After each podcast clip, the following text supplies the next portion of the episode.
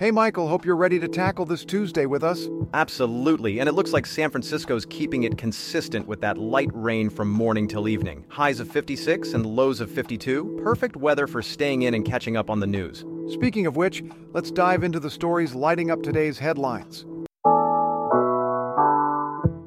First up, Masayoshi Son's SoftBank is setting its sights high in the AI chip industry with a new venture named Izanagi. With a colossal $100 billion funding goal, SoftBank aims to rival NVIDIA by partnering with ARM and possibly getting OpenAI's Sam Altman on board for a separate project in the UAE. This move marks a significant pivot towards AI following SoftBank's divestment from Alibaba. I'm Jonathan Martin.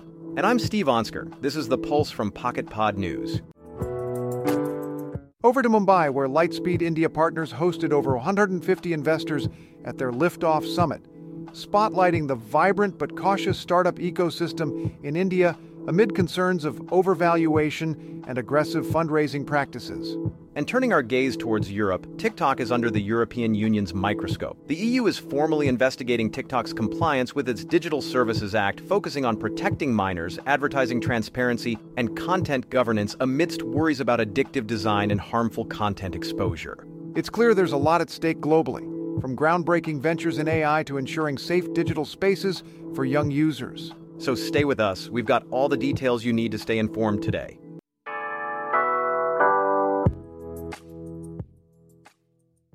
This message is brought to you by PocketPod, revolutionizing the podcast experience with the power of generative AI. Say goodbye to one size fits all podcasts and hello to content that listens to you, tailored to your interests, schedule, and style preferences. With PocketPod, every episode feels like it's made just for you, transforming how you experience podcasts. Ready for a personalized listening journey? Visit pocketpod.app today to join the waitlist.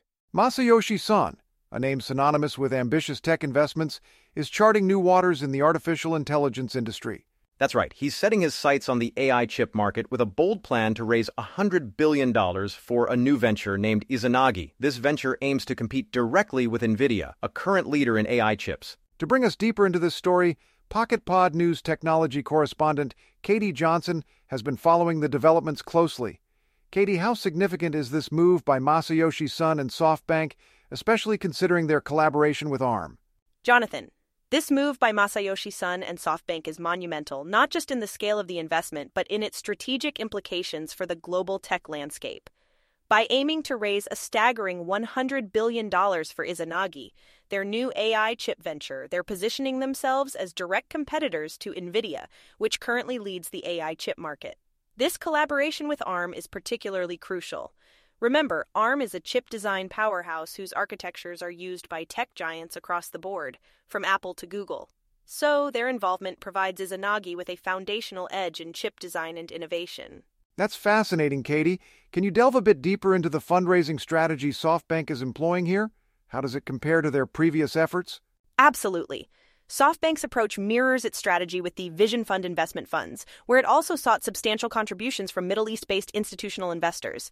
For Izanagi, they're looking at $70 billion coming from these investors while planning to contribute the remaining $30 billion themselves. This isn't just about gathering resources, it's about signaling confidence in Izanagi's potential success and aligning strategic partners early on in this ambitious venture. Speaking of competition, how do you see Izanagi stacking up against NVIDIA and other potential competitors like OpenAI? The competition landscape is definitely heating up, Jonathan. NVIDIA has been the go to for AI chips thanks to its GPU chips capabilities. However, there's growing demand for more specialized AI chips that are both efficient and cost effective, a gap Izanagi aims to fill. Interestingly enough, Sam Altman of OpenAI is also entering this space with his own massive fundraising effort aimed at 5 trillion to $7 trillion for an AI chip project. It underscores a broader industry trend where heavyweights are recognizing the critical role of specialized processors in advancing AI technology. With SoftBank shifting its focus towards AI and away from previous investments like Alibaba, what does this signify for the company's future direction? This shift towards artificial intelligence marks both an offensive and defensive strategy for SoftBank. Historically reliant on investments like Alibaba, SoftBank suffered significant losses through its Vision Fund during recent turbulent times in tech investments. However, diving into AI, beginning with divesting parts of its stake in Alibaba since March 2023, reflects a strategic pivot towards sectors poised for exponential growth and aligned with future technological advancements. And what role does ARM play in all of this? Their significance seems paramount. ARM's role cannot be overstated. Acquired by SoftBank in 2016 for $32 billion and having gone public on NASDAQ just recently in September 2023 with a valuation at $54.5 billion, it's clear they're indispensable to not just SoftBank, but the entire tech ecosystem serving companies like Apple and Google, among others. Their success not only contributes significantly to SoftBank's recovery, but also ensures that Izanagi has access to cutting edge chip designs essential for competing in the rapidly evolving AI market. It certainly sounds like Masayoshi Son's ambitious plan could redefine competition within the AI chips market while propelling SoftBank into new technological frontiers. Exactly, Jonathan.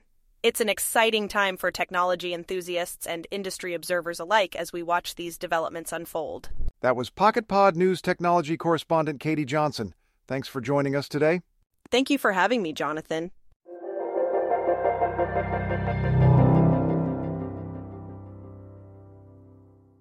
The Indian startup ecosystem is buzzing with activity, but not without its fair share of hurdles. Indeed. From Lightspeed India Partners Liftoff Summit in Mumbai to the valuation challenges faced by giants like Byju's and Paytm, there's a lot to unpack. With over $20 billion in dry powder, are Indian VCs over fundraising? And how is the global AI race impacting India's tech scene? These are just some of the questions we're asking today.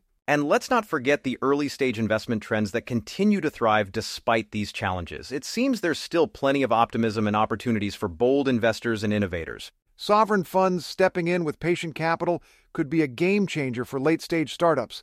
Adds another layer to this complex ecosystem. Pocket Pod News business correspondent Leah Haynes has been closely following these developments.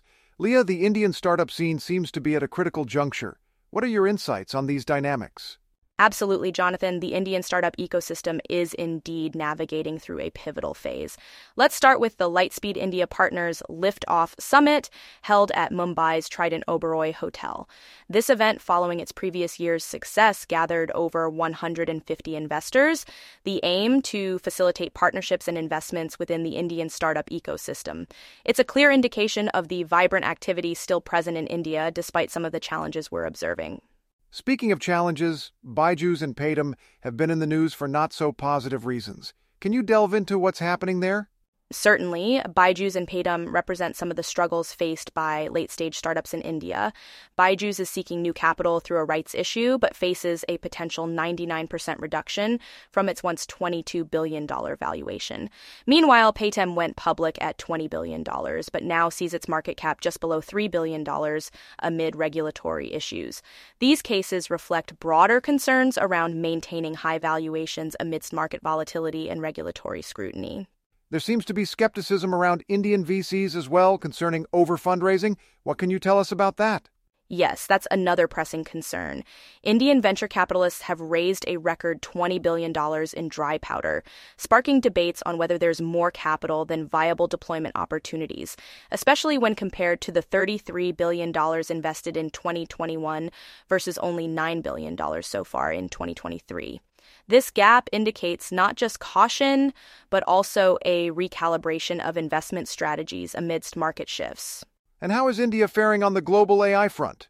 India is trailing behind Western hubs in foundational AI research and infrastructure innovation, with most opportunities existing at the application layer for consumer and enterprise solutions rather than core technical infrastructure innovation. Lightspeed pointed out that technical talent concentration in Silicon Valley remains unparalleled, signaling an area where India could further leverage its engineering talent pool. With these challenges at later stages, how are sovereign funds making a difference? Um, patient capital from sovereign funds has emerged as a crucial support system for late stage startups facing funding hurdles. These funds offer long term investment perspectives that align well with growth companies focusing on sustainable unit economics, a trend that has gained significant momentum over the past three years. Despite these late stage hurdles, it sounds like early stage investments are still going strong. Indeed, Jonathan. Despite later stage uncertainties, early stage investment activity remains vibrant with firms like Peak 15, Lightspeed, Elevation Accel, and Nexus Venture Partners signing over a dozen deals in January alone. This demonstrates continued faith in India's startup potential and its ability to attract skilled talent willing to make bold bets amidst market uncertainties. Leah Haynes providing us with comprehensive insights into the evolutions within the Indian startup ecosystem highlighting both challenges and opportunities amidst funding dynamics and global market conditions. Always glad to share these developments with you and your listeners.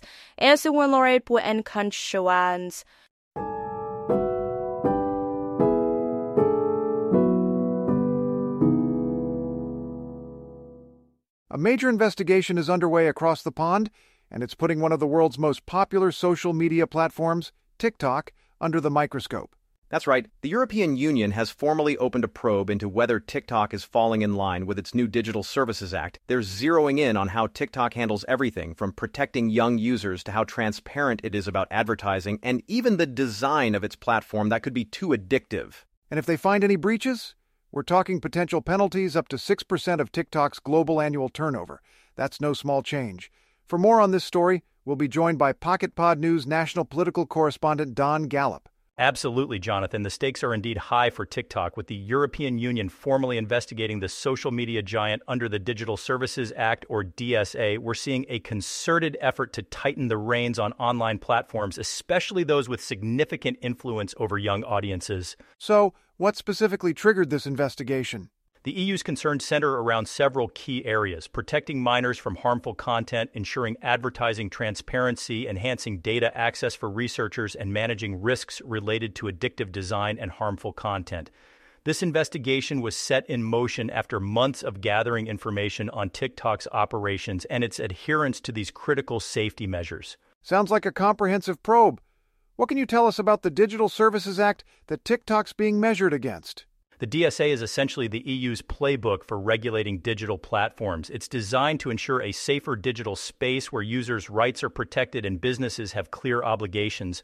For TikTok, this means demonstrating robust mechanisms for protecting minors, clear advertising practices, reliable data sharing with researchers, and effective risk management strategies against addictive or harmful content. And there were already some red flags regarding TikTok's content governance? Indeed, even before the DSA came into full force for larger platforms, TikTok had been under scrutiny for how it managed content governance and safety measures.